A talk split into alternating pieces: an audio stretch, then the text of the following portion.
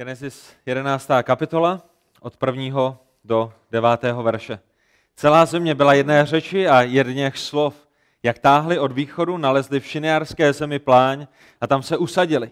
Řekli jeden druhému, nuže, udělejme cihly a důkladně je vypalme. A měli cihlu místo kamene a asfalt měli místo malty. A řekli, nuže, vybudujme si město a věž, jejíž vrchol bude v nebi. A uděláme si jméno, abychom se nerozptýlili po celém povrchu země. Hospodin se stoupil, aby viděl to město a věž, které ličtí synové stavěli.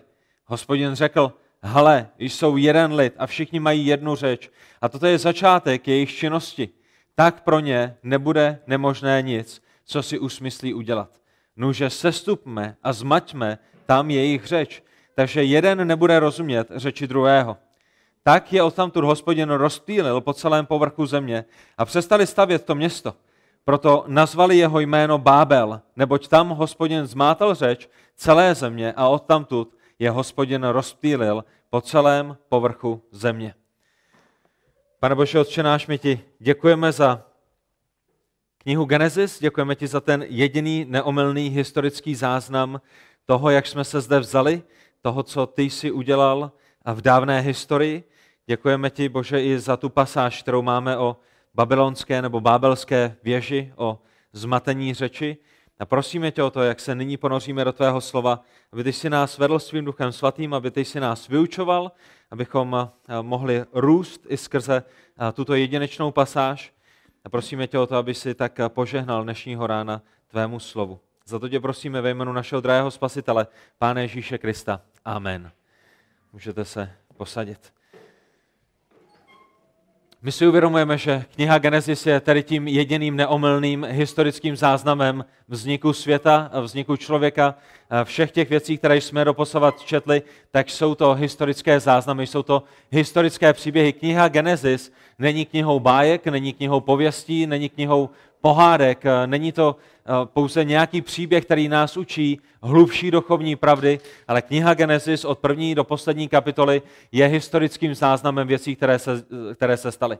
My jsme slyšeli od bratra, od bratra Lubora, že mezi námi máme možná osm jazyků i toho dnešního rána reprezentovaných a pokud byste se chtěli na někoho naštvat, proč je tomu tak? Proč když jdu na internet a poslouchám zprávy v Němčině, proč jim nerozumím? Proč když jedu někam na dovolenou, tak si musím brát slovník? Proč když mám nějakého příbuzného v zahraničí, v zámoří, proč musíme mluvit přes překladatele?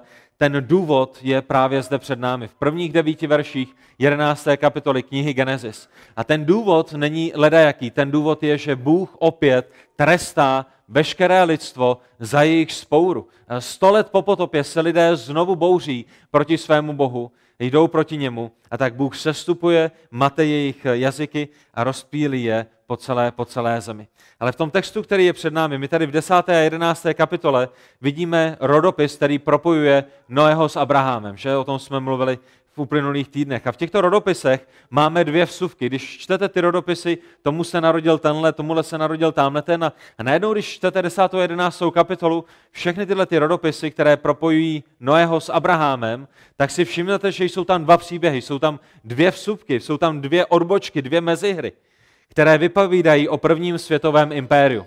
My jsme v minulosti, minule, když jsme byli v knize Genesis, četli o tom, kdo byl králem, kdo byl vládcem tohoto světového impéria prvního a nebyl jim nikdo jiný než Nimrod, jeho vládce Nimrod. To je to, co jsme viděli v Genesis 10. kapitole 8. až 12. verši a nyní v 11. kapitole 1. až 9. verši, tak eh, vidíme ten první záznam Eh, o tom, o tom jeho království, o tom, co se jako člověk, jako vládce společně se svými lidmi, eh, čeho se snaží dosáhnout. Ten první záznam, který je v Genesis 10. kapitole, vypráví o Nimrodovém dobývání, o růstu jeho království. Četli jsme o tom, že počátek jeho království byl právě Babylon.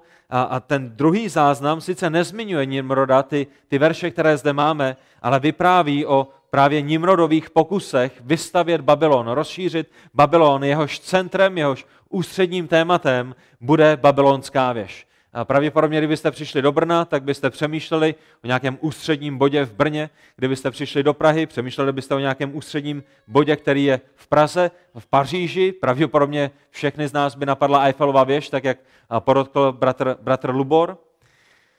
Ale v důsledku je to stejný příběh. Jsou to lidské snahy vystavět civilizaci, vystavět impérium, vystavět království, ve kterém nebude prostor pro Boha stvořitele. To je o čem obě tyto dvě vsuvky vypráví a jsou jedinečným záznamem lidské naprosté skaženosti. Babylonská věž je historickým příběhem, je historickou událostí o civilizaci, ve které nebylo místo pro hospodina. A když se podíváte kolem sebe, tak my žijeme ve velice podobné době. Není to tak? Ať už jste v Čechách, ať už jste ve Francii, ať už jste v Německu, ať už jste eh, v Americe, ať už jste na Blízkém východě, mnoho civilizací, mnoho společností jsou civilizacemi, ve kterých jednoduše není místo pro Boha. Jsou to civilizace, které jdou svým vlastním směrem, žijou na základě své vlastní moudrosti a dělají si věci, které jim přijdou správné. Je to tedy příběh o dalším o další trestu hodné vzpouře. Když otevřete dětské Bible a četli byste tenhle ten příběh z dětské Bible, tak byste viděli spoustu šťastných lidí, kteří stavějí nádhernou věž a, a v jeden moment se jim to všechno rozsype a oni se potom s úsměvem na tváři rozejdou. A my máme možná takový romantický pocit z těch obrázků, které jsou v dětské Bibli, ale to, co my zde musíme vidět v babylonské věži, je další trestuhodná spoura, kdy lidé, stejně tak jako před potopou, se staví proti Bohu, nechtějí mít s Bohem nic společného, chtějí jít svým vlastním směrem, zavrhují Boha a korunou toho všeho je babylonská věž, kterou oni staví. Není to romantický příběh, není to příběh o nějakém architektonickém skvostu, je to příběh o rebelii sto let po potopě. Sto let potom, co lidé, kteří zažili celosvětovou potopu, ještě mezi nimi žijí, ještě jsou s nimi, ještě jim vypráví o tom, jak Bůh trestal tu jejich první rebelii, se naprosto bezostyšně vypraví na další túru toho, že půjdou proti svému Bohu, který je stvořil. A tak jejich problémem, problémem Babylonu, problémem lidé, lidí, kteří žili v Babyloně, nebylo, že měli skaženou paměť, že by měli porušenou paměť, že by jim paměť nefungovala, jejich problémem bylo skažené, nefunkční srdce, které znovu je v opozici vůči Bohu. Ta otázka, která s tím je spojená, je, proč jsou tyto věci důležité. Proč by nás mělo zajímat, co se odehrálo před mnoha tisíci lety nebo několika tisíci lety v Babyloně. Co udělal Nimrod? My víme, že Genesis byla zapsána Mojžíšem, byla zapsána při putování izraelského národa z egyptské země do zaslíbené země. Vy víte, pokud jste četli starý zákon, že to Mojžíšovi a izraelskému národu mělo trvat několik měsíců, ale pro, kvůli jejich spouře, kvůli jejich tvrdému srdci, jim to trvalo zhruba 40 let. A v tenhle ten moment těch 40 let Bůh zjevuje Mojžíšovi tyto věci, protože očividně Mojžíš tam nebyl, a Mojžíš je veden duchem svatým zaznamenává a v momentě, kdy přichází izraelský národ k zaslíbené zemi, tak to je z největší pravděpodobností ten moment, kdy kniha Genesis bude poprvé předčítána izraelskému národu. A ta otázka je, proč? Proč zde? Proč tady? Proč zrovna tímhletím způsobem? A ta odpověď je následující. Izraelský národ přichází k zaslíbené zemi. A vy mi odpověste, je zaslíbená zem prázdná, anebo je plná lidí? Je zaslíbená zem plná lidí, kteří milují hospodina, kteří se nemohou dočkat na to, že přichází izraelský národ, který také miluje hospodina, a nebo je plná pohanů, kteří uctívají nejrůznější modly, nejrůznější božstva. A samozřejmě ta odpověď je, že zaslíbená země je plná lidí, kteří nenávidí Boha. Jaký je příkaz boží izraelskému národu? Mají přijít a diplomaticky je poprosit, aby odešli z této zaslíbené země, protože Bůh ji zaslíbil Abrahamovi, to není ta odpověď, kterou se dočteme v písmu, že? Ne, oni mají vstoupit do této země a mají trestat tuto zemi, mají trestat obyvatele této země a v mnoha případech dojde k tomu, že celá města budou vymícena jako klata s muži, s ženami, s dětmi, s dobytkem, se vším, co je v nich. A tak izraelský národ potřebuje boží porozumění k tomu, proč má najednou jednat tímto způsobem s lidmi, kteří tam jsou. Izrael se totiž stává nástrojem božího hněvu. Izrael se stává nástrojem, skrze který Bůh vykoná trest nad těmito bezbožnými národy. A tak Izrael potřebuje vidět, tyto lidé jsou prokleti už od Noého. Už Noého syn, jehož oni jsou potomky, jsou v prokletí. Už, už Nimrod, který šel proti Pánu Bohu, tohle to jsou národy, které vznišly z něho, které, které znovu a znovu opakují tu stejnou spouru a, a stejným způsobem jdou proti Pánu Bohu.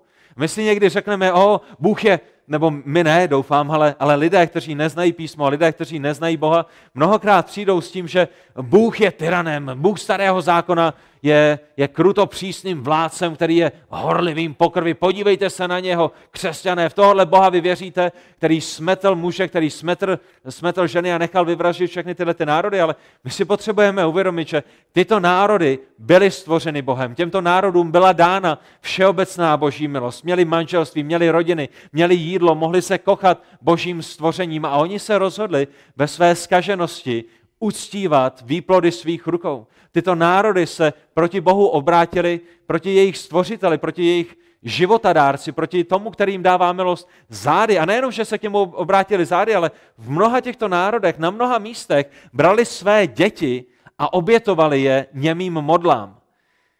Ta modloslužba, ten okultismus, ten satanismus v té své prvotní formě byl tak hrozný, že obětovali lidské oběti mrtvým modlám. A Bůh říká, potřebujete být potrestáni. Už jste měli být potrestáni přes stovkami let. A já jsem vám dával milost za milostí a mohli jste činit pokání a mohli činit pokání v Jerichu a mohli činit pokání na nejrůznějších místech, ale pokání nečinili, neodvrátili se od svých skažených cest. A tak Bůh přichází a bude je, bude je trestat. A tak izraelský národ potřebuje být schopen propojit si ty souvislosti a rozumět tomu, tohle jsou národy, které my nyní budeme vyhánět ze zaslíbené země. Tady je, tady je důvod, proč my nyní budeme některá města se k ním chovat jako ke klatým městům a všechno živé v nich na základě boží autority, na základě božího soudu, na základě toho, že je to Bůh, který nás používá jako ten soudcovský nástroj, musíme zničit. To je ten kontext. První dva verše 11. kapitoly, když se vrátíme zpět k Nimrodovi do Babylona, ještě o několik eh, stovek tisíc let dříve, tak nám dávají trochu kontextu. My čteme, že celá země byla jedné řeči a jedněch slov. Míněno po tom, co Noé vyšel z archy, historický příběh, historický záznam před pár tisíci lety, vyšla, vyšli s ním jeho tři synové, jejich tři manželky, z nich zešly další, další skupiny lidí, o kterých jsme četli v desáté kapitole. Všichni mluvili jednotným, jednotným jazykem, všichni měli stejný jazyk, eh, ten Noého jazyk. A to, co je zajímavé, je, že oni samozřejmě na začátku po z archy zůstali na jednom místě. Že? To, co jsme četli v desáté kapitole, se děje až po tom, co Bůh zmate jazyky. To znamená, dostali jsme širší kontext, nyní nás Bůh bere zpátky, dává nám trochu více detailů a, a potom se zase vrátíme k tomu širšímu kontextu, ale, ale vyšli, měli jednotný jazyk, potřebovali být dohromady. Proč? Protože nebyly nákupní centra, nebyly Bauhausy, nebyly Hornbachy, nebyly hobby markety, nebylo moc vzrostlých stromů, protože celosvětová potopa spláchla všechno a oni potřebovali zůstat na jednom místě. První a poslední doba ledová, která přišla po této celosvětové potopě, pravděpodobně nějakou dobu museli žít i v jeskyních, neměli stavební materiály, potřebovali spolupracovat, potřebovali množit dobytek, množit ty zvířata, která s nimi byly. A tak zůstali na jednom městě. Celá země v tomto smyslu byla jedné řeči a jedněch slov. A ve druhém verši čteme, jak táhli od východu z toho místa, kde, kde měli to prvotní usídlení, nalezli v šineárské zemi pláň a tam se, tam se usadili. To je to, co se děje po celosvětové potopě. Zatím, zatím všechno dobré. Zatím bychom neviděli problém, protože Bůh přikázal Adamovi a Evě co? Naplňte celou zemi. Ploďte se a množte se a naplňte celou zemi. Co přikázal pán Bůh Noémovi a jeho potomkům? Ploďte se a množte se a naplňte celou zemi. A tak my, když čteme 11. kapitolu, tak si říkáme, zatím všechno dobré. Zatím lidé milují Pána Boha, jdou za Pánem Bohem a, a přichází do šineárské země a, a dělají to, co jim Pán Bůh řekl, to je krásné, to je perfektní. Poučili se ze svých chyb, už nepůjdou proti Pánu Bohu a naplňují tyto boží příkazy. Všechno se zdá dobré, protože Bůh řekl, ploďte a množte se a naplňte zemi. Ale my za malou chvíli, už ve třetím verši, zjistíme, že tomu tak samozřejmě není. Zdá se, že lidé poslouchají boží příkaz, že zalidňují tuto zemi, ale v zápěti přichází první problém. Lidé mají v hlavě jiné plány, než poslouchat Pána Boha. To je to, co je zřetelné z těch následujících veršů. Opět, historie se opakuje. Opět půjdou proti svému stvořiteli, opět půjdou proti jeho velice jasným nařízením, které vedou k jeho slávě a které jsou nejlepší pro jejich vlastní dobro. Lidé si budou na jedné straně podřezávat svou vlastní větev, protože kdykoliv jdeme svým vlastním směrem, kdykoliv utíkáme od Pána Boha, který nás stvořil a který ví, jak život funguje nejlépe a život člověka funguje nejlépe, když ho žijeme k boží slávě, když dodržujeme jeho nařízení, budou si podřezávat svoji vlastní větev, půjdou proti Pánu Bohu a přijde další boží trest. A vy sami víte, že život funguje nejlépe podle božích nařízení. Není to tak? Chcete, aby vám lidé lhali? Chcete, aby vás lidé okrádali? Chcete, aby lidé přišli a dělali zvěrstva s vašimi dcerami nebo s vaší, s vaší manželkou někde, když ji odchytnou v temném lese nebo někde na nádraží? My rozumíme tomu, že život funguje nejlépe a i vy, co jste neznovu zrození, rozumíte tomu, že život funguje nejlépe, pokud je žít podle božích standardů k boží slávě. Samozřejmě, že je nejlepší jeden muž a jedna žena na celý život. Já jsem minulý týden četl v novinách nějakého vzdělaného člověka, doktora psychologa, který s jistotou tvrdil, že člověk není udělán pro jeden vztah, že je naprosto normální, aby muži měli víc vztahů průběhu svého života, že, že to je to co, to, co je naprosto normální. Ne, není. Zeptejte se manželek, z rozvedených manželství. Zeptejte se dětí, jejich táta prošel čtyřmi manželstvími. Zeptejte se těch lidí, kteří přišli, tě, prošli těmito katastrofami. Zeptejte se někoho, kdo byl okraden. Zeptejte se někoho, kdo byl, kdo byl, kdo byl zničen, kdo byl potupen, kdo, kdo, na koho dolehl boží hřích. A ta dobrá zpráva je, že Pán Bůh odpouští, ta dobrá zpráva je, že Pán Bůh pro nás má mnoho milosti, ta dobrá zpráva je, že pokud jsme rozvedenými a v jiném manželství, že nejsme druhořadými křesťany, že Pán Bůh odpouští, že Pán Bůh dává novou milost. A z toho se radujeme, za to jsme věčnými, ale, ale ta pointa je, že život funguje nejlépe podle božích nařízení a to, to rozpoznávají i neznovu zrození lidé. A to, co my zde máme před sebou, je ten první bod našeho kázání, lidské nuže pojďme. A když slyšíme lidské nuže pojďme, tak to, co chci, abyste v tom slyšeli, to, co vyjadřuje Boží slovo je, nuže pojďme si udělat věci naším vlastním způsobem. Nuže pojďme a žijeme pro svoji vlastní slávu. Nuže pojďme a zavrhněme Boha. Nuže pojďme a řekněme si, jak bude život fungovat nejlépe a my uvidíme důsledky tohoto jejich hříchu za malou chvíli. První bod, lidské, nuže pojďme. Lidé řekli jeden druhému, nuže, pojďme, to je to, co to nuže znamená v tom původním jazyce, pojďme, udělejme cihly a důkladně je vypalme a měli cihlu místo kamene a asfalt měli místo malty. A zatímco třetí verš jednoduše popisuje, jakým způsobem se rozhodli stavět, cihly místo kamene a, a asfalt místo, a místo něčeho jiného, čtvrtý verš je daleko dramatičtější protože čtvrtý verš odhaluje jejich skažené srdce. Čtvrtý verš odhaluje motivy jejich srdce. Čtvrtý verš odhaluje, po čem touží jejich skažené, odvrácené srdce od Pána Boha, po čem, po čem dychtí a odhaluje nám motiv toho, proč dělají to, co dělají. Proč se zhulkli na jednom místě, proč nechtěli, nechtěli jít někam dále, proč budou stavět jakousi věž, jakýsi zikurat. Já jsem byl překvapený tento týden, můj syn David se mě ptal na to, o čem budeš kázat, tati, v pátek, když jsem ho vyzvedával na tréninku. Já říkám mu, budeme kázat o babylonské věži, o zmatení řeči. On říká, jo, babylonská věž, zikurat. Říkal, dobře, maminka, protože vím, že já jsem ho tyhle ty věci nenaučil. Říkala, chvála Bohu za zbožné ženy, které, které vyučují své děti. A jsem si říkal, že vám řeknu něco nového, že to byl zikurat a, a tady desetileté děti to vědí. A příště budeme muset jít hlouběji. Ale ten čtvrtý verš nám popisuje jejich motivy, kde, kde my vidíme a řekli, nuže vybudujme si město a věž, jejíž vrchol bude v nebi a uděláme si jméno, abychom se nerozptýlili po celém povrchu země.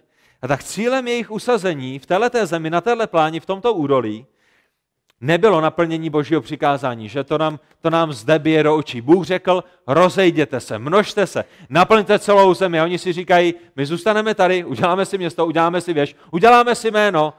A pane Bože, my nikam nepůjdeme, nikam na nás nedostaneš. Proč? Protože v jednotě je síla. Protože když budeme dohromady, my jsme schopnými se ti vzepřít. Nikdo nás nezastaví.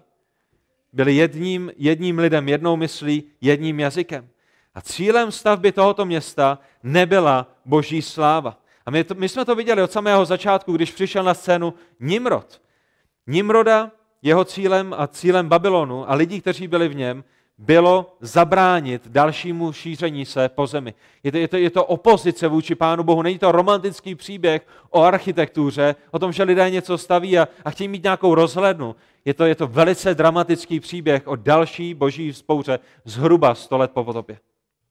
Mít jednotnou nadvládu, jít vlastním směrem. A když budeme jedním lidem a nebude další lid, tak se nám povládne lépe, že? Není to důvod, proč Hitler, Stalin dělali to, co dělali. Když budu celosvětovým vládcem, potom můžu dát průchod všem svým zvěrstvům. Proč?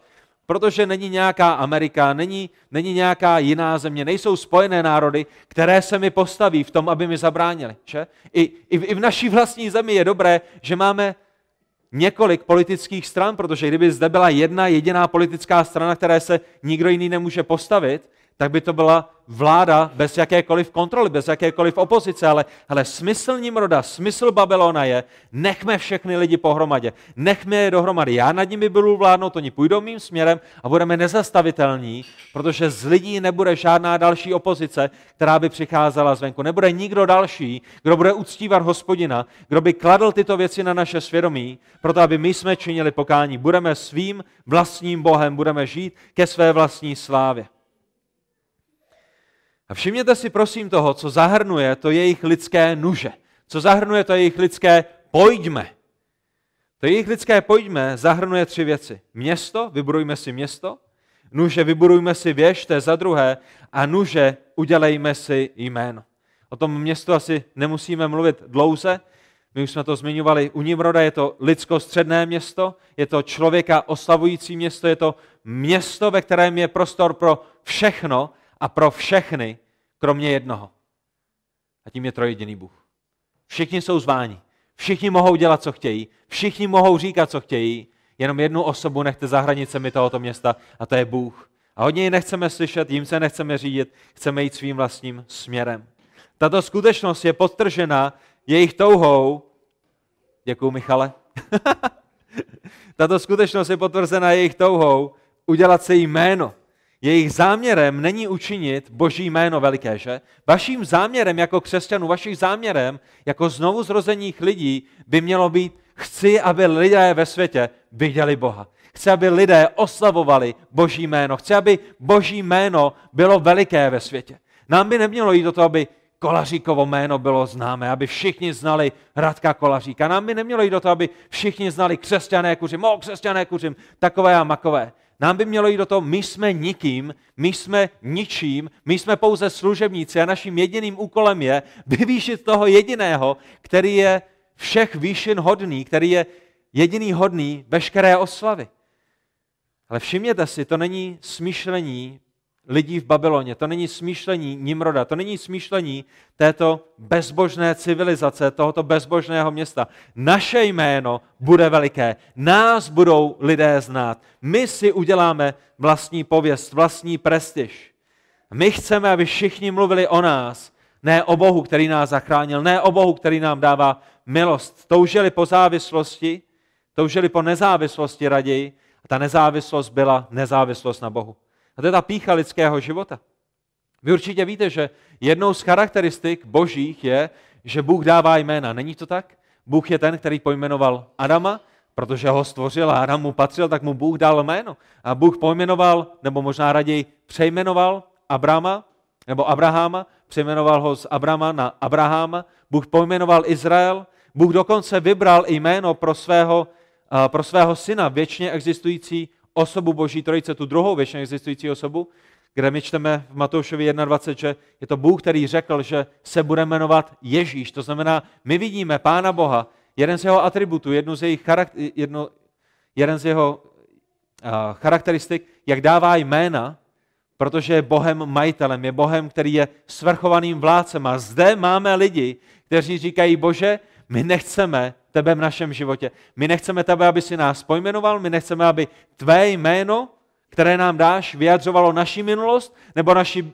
budoucnost. Bože, my si dáme vlastní jméno, my si zbudujeme vlastní jméno, my si uděláme vlastní historii, která bude sproštěna tebe. A celou tuto situaci potrhuje to je jejich třetí nuže, to je jejich třetí pojďme, které vidíme v tom, že si chtějí vybudovat věž, jejíž vrchol bude v nebi. Tak účelem této věže nebylo, aby si postavili rozhlednu. Že rozumíme, že pán Bůh nemá problém s touhletou věží, protože si chce někdo udělat rozhlednu Járy Cimrmana a, koukat se někam do okolí. A kdyby si chtěli udělat rozhlednu, tak by ji pravděpodobně nestavili v tom údolí, ve kterém bylo, které je na úrovni středozemního moře, ale pravděpodobně by šli o pár metrů, o pár kilometrů dále, kde, kde už začínaly být hory a dostali se o několik set metrů výše, aby, aby měli dobrou rozhlednu, aby viděli daleko. Zajisté v jejich hlavě primárním důvodem nebylo, ano, my se dostaneme někam do nebe, ano, my se dostaneme někam na tu nebeskou klenbu. Znova, proč by začínali stavět v tomto údolí na úrovni středozemního moře, proč by nezačali stavět na těch horách, které, které byly kolem nich? Ne, my rozumíme tomu, že smyslem této věže, když my čteme jejíž vrchol bude v nebi, že oni se chtějí stát svým vlastním Bohem, že oni chtějí uctívat někoho jiného než Boha, který je v nebesích. A přesně zde vidíme nejlépe jejich spouru. Účelem této věže bylo uctívání, falešné náboženství. Budeme uctívat nebe, budeme v nebi, budeme uctívat ty nebeské věci, namísto toho, abychom uctívali Boha nebes. A my víme, že člověk je stvořen k uctívání. Ať už jste věřícími nebo nevěřícími, každý jeden z vás je uctívačem. Nemusíte věřit Bohu Bible, nemusíte být uh, muslimem, nemusíte být jehovistou, nemusíte být buddhistou, můžete být normálním, českým, klasickým, pravým ateistou a přesto jste člověkem, který uctívá. Proč? Protože lidé jsou stvořeni k tomu, aby uctívali. A v momentě, kdy neuctívají Boha, který je stvořil, tak si najdou něco jiného nebo někoho jiného, koho budou uctívat. V Argentíně jsme slyšeli o tom, že jsou lidé, kteří uctívají Maradonu.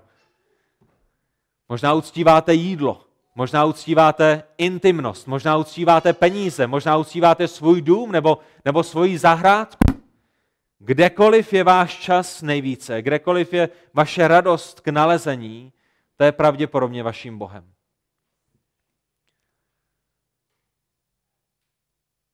Pokud na Vánoce příští měsíc budete plakat, že jste dostali obyčejnou panenku místo Barbie. Pokud budete plakat, že jste dostali obyčejný Tetris místo PlayStationu, pravděpodobně na malou chvíli vašeho života se vaší modlou a předmětem vašeho uctívání stala nějaká pozemská věc, kterou když nemáme, tak jsme rozlobeni. Kterou když nemáme, tak, jsme, tak se nejsme schopni radovat. A to je dobrý lakmusový papírek, dobrá, dobrá indikace toho, jestli naše mysl, naše srdce uctívá hospodina v nebesích. Ať už mám telefon za tři stovky nebo telefon za 300 tisíc. Ať už mám auto za pět tisíc nebo za půl milionu. Má radost není v těchto pozemských modlách, ale v Bohu, který mi dává nový život. V Bohu, který mě zachránil, který mě stvořil. Tak Martin Luther správně poznamenal, že skutečnost toho, že její vrchol bude v nebi, nesmí být brána jako snaha postavit věž do nebe z těch důvodů, které jsme zmínili, ale že se jedná o místo uctívání.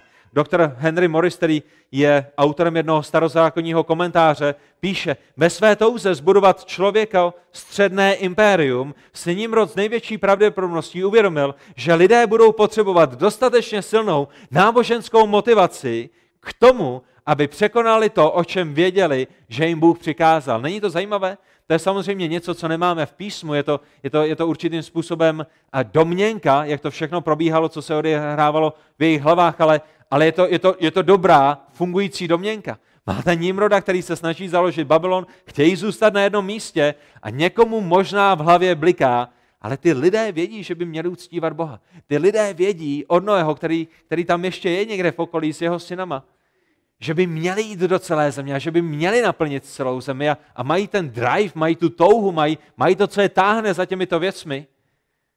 A někdo přijde s myšlenkou toho, že když jim dáme falešné náboženství, oni zapomenou na to pravé.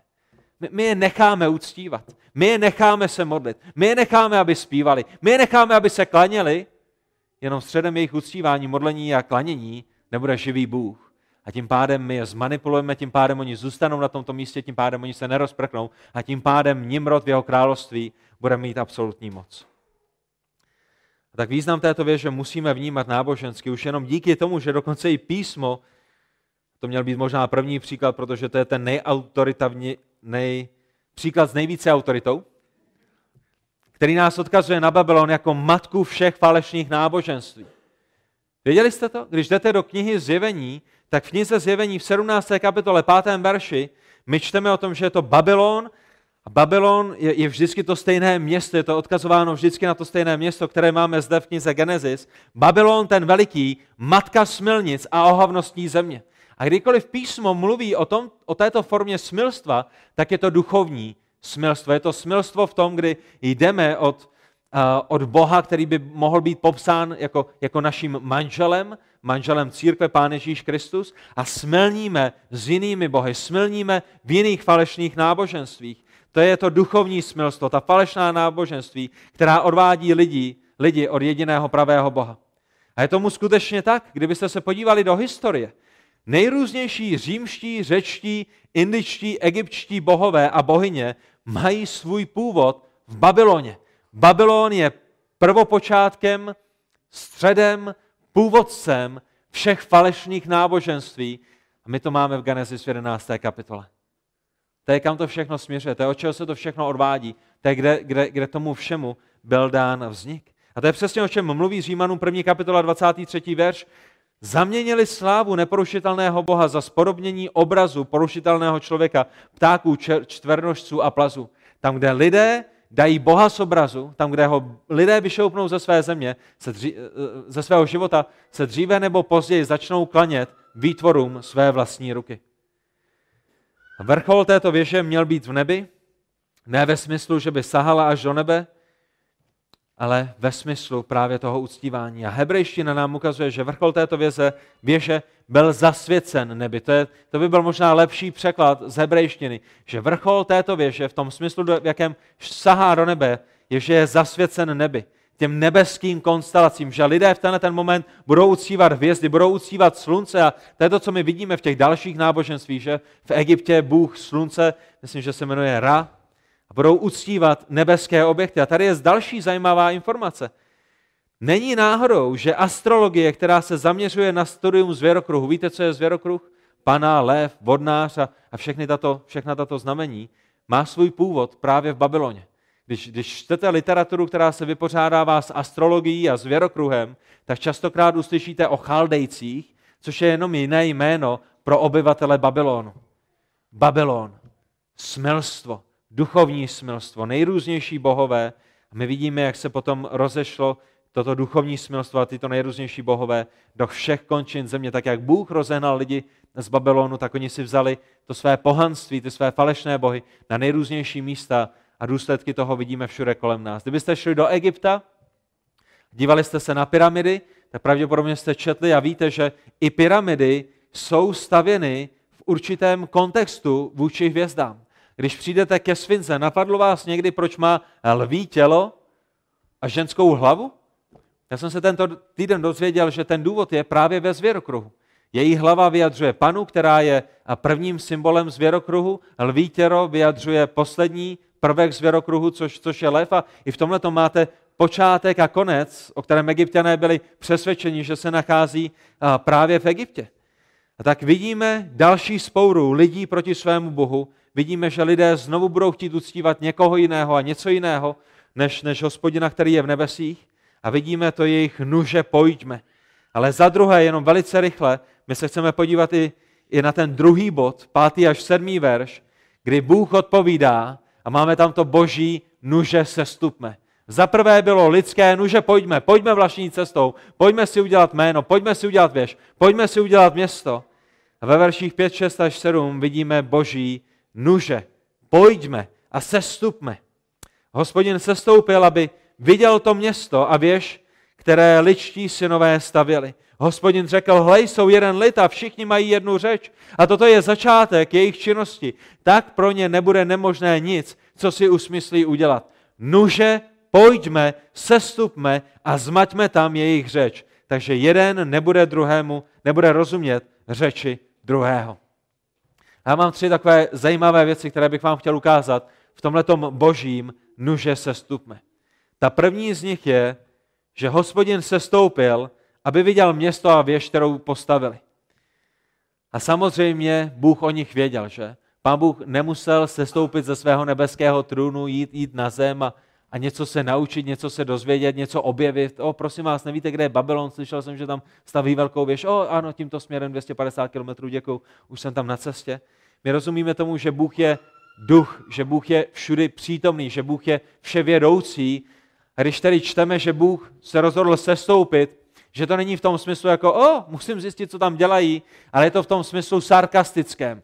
Lidé budují věž, lidé si budují město a, a z té své perspektivy, že když stojíte pod Eiffelovou věží, jak si říkáte, my jsme mistři, my jsme borci, podívejte se všechny Němci, Angličani, Češi, podívejte se, co my jsme zbudovali.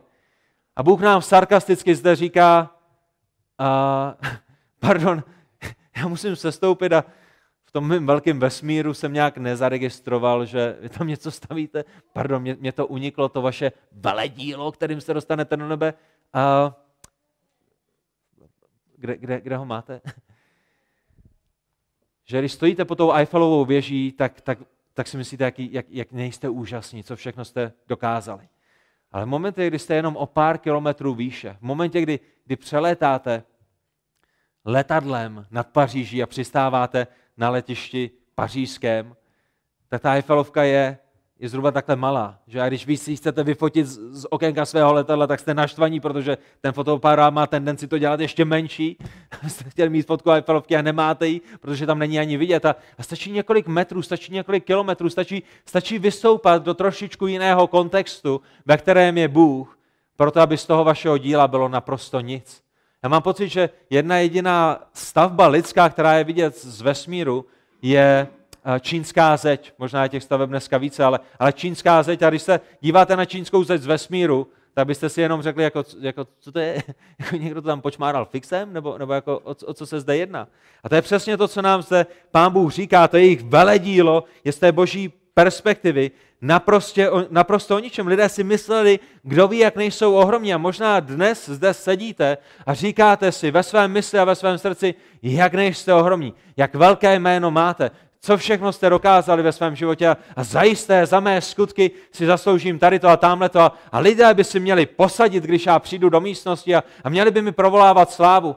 Přátelé, dovolte mi, abych vám připomněl, že z perspektivy několika set metrů nad zemí jste naprosto nikým a ničím a vaše skutky a vaše zásluhy a vaše práce a vaše jméno v tomto vesmíru neznamená vůbec nic. Vůbec nic. Lidé, jako je James Irwin, který letěl na měsíc a je jedním z těch prvních, kteří chodili po měsíci, kteří jezdili růvrem nebo tím, tím vozítkem měsíčním po měsíci. V jeho svědectví čteme, že byl neskutečně pisným člověkem. Aby ne. Když lítáte ve stíhačkách a přijdete někam do baru a holky se vás zeptají, co máš za práci, jo. Já mám zkušebního pilota pro armádu, tak pravděpodobně máte 10 holek na každém prstu, že? Když jste zkušebním pilotem, který se pět let připravuje na misi na měsíc, Pravděpodobně vaše jméno je známé. Pravděpodobně lidé si o vás povídají. A když jste člověkem, který je jedním z mála ze tří, který chodí po měsíci, a když jste někde na nějaké party, někde na nějakém sešlosti a, a lidé říkají, jo, byl jsem v Dubaji. Oh, oh, on byl v Dubaji. A někdo jiný říká, oh, do Dubaje jezdím dvakrát za rok a já jsem byl v Číně. Ne? Oh, oh, v Číně. A vy jste James Irvin a stojíte tam Naposledy jsem byl na měsíci. Oh. Koho jméno je víc, než člověka, který stál na měsíci? Když jdete se svými dětmi po ulici a jste schopni říct, tam jsem chodil, tam jsme letěli, tam jsme přistáli, tam, tam jsme chodili, tam jsme nazbírali 70 kilo kamení a přivezli jsme ho zpátky. Tvůj táta tam byl. Kdo z nás by nechtěl být tímto hrdinou? A James Irwin říká, Pomyslel jsem si, když byl ve vesmíru, tady on, on rekapituluje ty své myšlenky, když se díváš z měsíce zpátky na zem. Pomyslel jsem si, když je země tak malá, což teprve já, jsem méně než prach v nekonečném vesmíru. Na zemi nebyl vidět žádný náznak lidské činnosti, žádná města, stavby, bohatství, moc, nic, za čím se člověk pachtí. Přátelé, tady máte jedinečnou perspektivu na to, jak důležitými jste vy a jak důležitými jsem já. Už jenom z měsíce po vás neštěkne ani pes. A to ještě nemluvíme o šířce a hloubce vesmíru. Z té boží perspektivy jsme naprosto o ničem a přesto naše životy mnohokrát zakládáme právě na těchto věcech. A Pán Bůh nám říká, zbláznili jste se? Opravdu sázíte svůj život a svou duši na to, co není vidět ani z měsíce? Opravdu to je to, kde chcete mít vaší naději a co vám dává smysl vašeho života? A my bychom se měli jedinečným způsobem zamyslet i toho dnešního rána, jestli naše myšlení není v tomto smyslu někde zvrácené. Všimněte si druhé věci, že Bůh má vždycky poslední slovo. To je ta druhá věc, kterou se dozvídáme v tom božím nuže sestupme. Lidé si řekli, nuže udělejme cihly, udělejme město, udělejme věž, udělejme si jméno. A potom přichází Bůh a Bůh má vždycky poslední slovo. A Bůh říká, no, že sestupme, zmaťme jejich řeč, takže jeden nebude rozumět řeči druhého, tak je odtamtud hospodin rozptýlil po celém povrchu země a přestali stavět to město. A byl to Bůh, který měl poslední slovo. Lidé plánují, ale jsou to boží plány, které se stanou. Lidé říkají, no, že postavme si město a zůstaňme dohromady. A pán Bůh říká, ne, ne, ne. Uděláme to, co jsem přikázal, abyste udělali. Jedinou otázkou je, jak moc velkou lekci se budete muset naučit předtím, než to uděláte. Mé plány se vždycky naplní. Já vždycky dosáhnu toho, co chci, protože jsem to já, kdo je svrchovaným vládcem tohohle vesmíru. My jsme to viděli u Jonáše, že? Když čtete příběh o Jonášovi, Jonáš si řekl, ha, Bůh mě posílá sem, ale já půjdu tam, utíkám do Taršíše. A pán Bůh říká, ne, ne, ne, ty nepůjdeš do Taršíše, ty budeš tam, kam jsem tě poslal, do Ninive.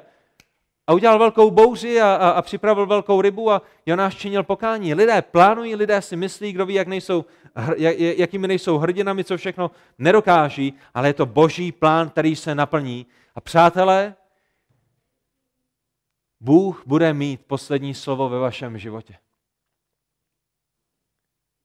Pokud utíkáte od Boha, pokud nečiníte pokání, pokud vaše víra není v Pána Ježíše Krista, pokud tím opovrhujete a myslíte si, že Bůh není, proto abyste měli jízdenku zdarma žít, jak uznáte za vhodné, a říkáte mnoho slov a máte mnoho výsměchů a máte i to poslední slovo na téhle zemi v tom, jak velké je vaše jméno.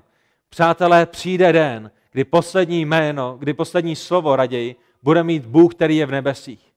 A pokud se před něj postavit jako nepřátelé, jeho poslední slovo bude odejděte ode mě, činitelé nepravosti, nikdy jsem vás neznal. A vaše věčnost bude ve věčném odloučení, v pekle, kde se na vás bude celou věčnost vylévat boží hněv. Bůh bude mít poslední slovo. Nenechte se mílit. Za třetí, to, co vidíme v těchto krátkých verších, je původ lidských jazyků. Lidské jazyky se nevyvinuly ze štěkání a mňoukání. Lidské jazyky nejsou důsledkem mnoha tisíců let evoluce. Lidské jazyky vznikly v jeden den, v historický den, a tento historický den je popsán v historické knize Genesis v 11. kapitole od 1. do 9. verše. To je, jak vznikly jazyky.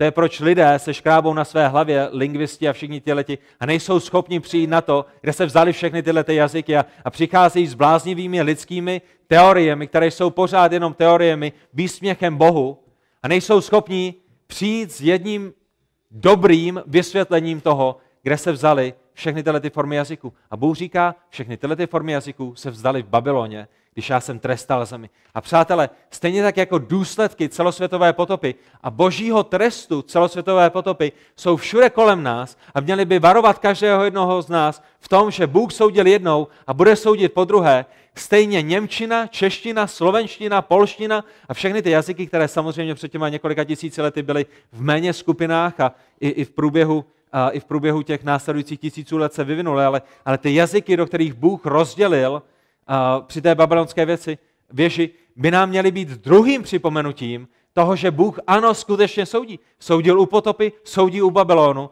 a bude soudit všechny znova na konci věku. To je ta třetí věc, kterou se zde rozvídáme. A tak my jsme viděli, co lidé řekli sami sobě. Nuže, pojďme, jednejme proti Bohu. Viděli jsme také, co řekl Bůh sám sobě. Bůh ve své trojici mluví k sobě a říká, nuže pojďme, nuže sestupme, nuže zmaťme jejich jazyky a nuže rozptylme je. A já bych chtěl zakončit dnešní kázání ještě třetím nuže, ještě třetím pojďme. A to třetí nuže je opět boží a je pro vás. Já bych ho nazval nuže přijďte. Člověk říká, nuže pojďme, postavme město, vysmějeme se Pánu Bohu. Pán Bůh říká, nuže sestupme, zmaťme jejich jazyky, budeme je trestat. Nebudu trestat potopou, ještě nebudu trestat ohněm, ale budu je trestat tím, že zmatu jejich jazyk, abych je rozehnal do všech koutů země, tak jak jsem jim přikázal. Ale je zde ještě jedno boží nuže. A to třetí, ten třetí bod dnešního kázání je nuže přijďte. Kdybyste se podívali do Izajáše, do první kapitoly, do 18. verše, Bůh, hospodin, říká, nuže přijďte.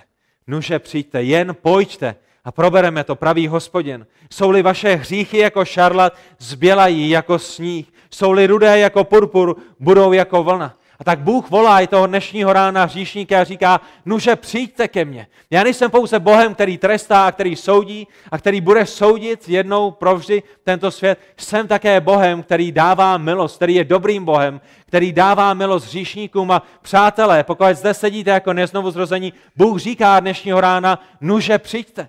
Je jedno, kde jste byli, je jedno, co jste udělali, je, je, je jedno, jakého hříchu jste se dopustili. Jsou-li vaše hříchy jako šarlat, jsou-li vaše hříchy rudé a krvavé a vaše ruce jsou rudé a krvavé a, a možná jste vrahem, možná jste zlodějem, možná jste, možná jste udělali zvěrstva, o kterých jste nikdy s nikým nemluvili. Bůh říká, že není žádný hřích, která by, který by Ježíšova krev nebyla schopná vybělit a že vaše roucho bude jako sníh. Jsou-li rudé jako purpur, budou jako vlna. Pán Ježíš Kristus vás volá a říká, přijďte, aby jednoho dne Bůh nemusel mít poslední slovo ve vašem životě tím, že vás bude soudit. Ježíš vás volá a říká, čiňte pokání, poklekněte přede mnou, odvraťte se od svých hříchů. Vložte svou důvěru s věčným životem pouze jedině v Krista, v jeho dokonalý život, v jeho zástupnou oběť, v jeho skříšení a vaše hříchy budou vyběleny. Jednoho dne se postavíte před Boha Otce ne jako před svého soudce, ale jako před svého Otce, jako před svého Spasitele. A to je to boží nuže přijďme. My vidíme v Matoušovi v 11. kapitole 28. verši, pán Ježíš také říká, nuže přijďte, pojďte ke mně všichni, kteří těžce pracujete a jste přetíženi a já vám dám odpočinek. A zajisté pán Ježíš zde nevolá klempíře a zedníky a lakírníky a, a truhláře a, a lidi, kteří těžce pracují svými, svýma rukama, ale, ale volá zde hříšníky, kteří se snaží svými skutky zajistit sami sobě spasení a říká jim, pojďte ke mně, všichni, kteří těžce pracujete pro své spasení a, a myslíte si, že své spasení můžete si vyrobit svými vlastními skutky. Přijďte ke mně s prázdnou rukou víry. Přijďte ke mně bez vašich špinavých skutků, bez vašich špinavých dobrých skutků. A já vám dám odpočinutí, protože spasení je zdarma, je z milosti, je pouze z milosti, je pouze skrze víru, je pouze v Pána Ježíše Krista. A nás nic nestojí za tím, co Pána Ježíše Krista stálo všech. A tam je ten jediný bod, našeho duchovního odpočinutí. To je ten jediný bod, kdy my můžeme mít pokoj s Bohem a, a mít odpočinek, protože víme, že naše spasení nezávisí na nás, ale na Pánu Ježíši Kristu, který přišel a který nás vykoupil. A to třetí boží nuže přijďte, přichází ve zjevení 22. kapitole 17. verši, kde čteme a duch i nevěsta praví, přijď, nuže přijďte. A kdo slyší, ať řekne přijď. A kdo žízní, ať přijde. A kdo chce, ať si zdarma vede, vezme vodu živou. Pán Bůh v Pánu Ježíši Kristu dává každému tu duchovní živou vodu, po které už znova nebude žíznit.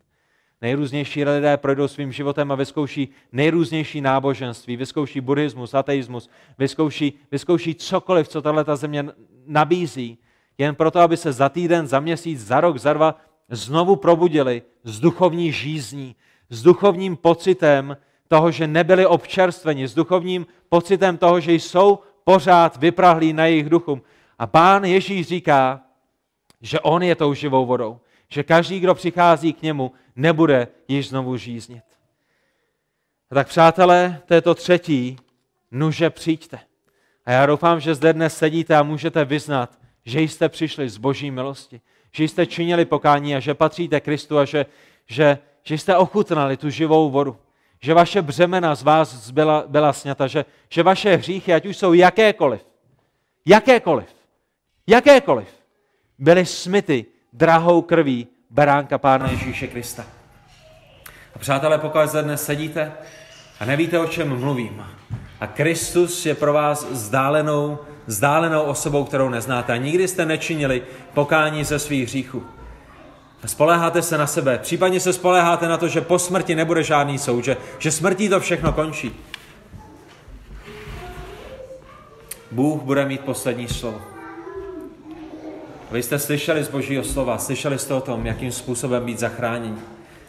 A v den soudu nebudete mít žádnou výmluvu. Žádnou výmluvu. A mojí modlitbou a mojí nadějí a nadějí tohohle sboru a naší modlitbou není, že jsme lepšími než vy, ale je, aby Pán Bůh prokázal stejnou milost vám, tak jako ji prokázal mně hříšnému, tak jako ji prokázal nám hříšným. Protože víme, že jsme všichni byli na stejné lodi. Všichni jsme byli stejnými hříšníky. A z boží milosti některý z nás, někteří z nás mohli přijmout boží milost. A tak, pane Bože, Otče náš, za to tě prosíme i dnešního rána. Prosíme tě, Bože, o to, aby si nám pomáhal žít ke tvé slávě. Bože, prosíme tě o to, aby si nás usvědčoval, kde ke tvé slávě nežijeme. Prosíme tě o to, aby jsme činili pokání a šli za tebou, abychom toužili potom, aby tvé jméno bylo veliké aby ty jsi byl vyvýšen, zatímco my se radostně budeme snižovat, protože místo vyvýšení patří pouze jedině tobě. Hospodine, prosíme tě za naše přátele, za naše drahé, ať už jsou zde, nebo v našich rodinách, v jiných městech, na jiných místech. Prosíme tě, hospodine, za to, aby si je znovu zrodil, aby tak, jak s nimi sdílíme evangelium, ty jsi dal vzrůst semínkům Evangelia, aby si je přivedl sobě, aby si je usvědčil z jejich hříchu, aby si jim ukázal tu jedinečnou naději, kterou máme v Pánu Ježíši Kristu, o tom, že nikdo nepřichází k tobě než skrze něj. Za to tě prosíme ve jeho jménu. Amen.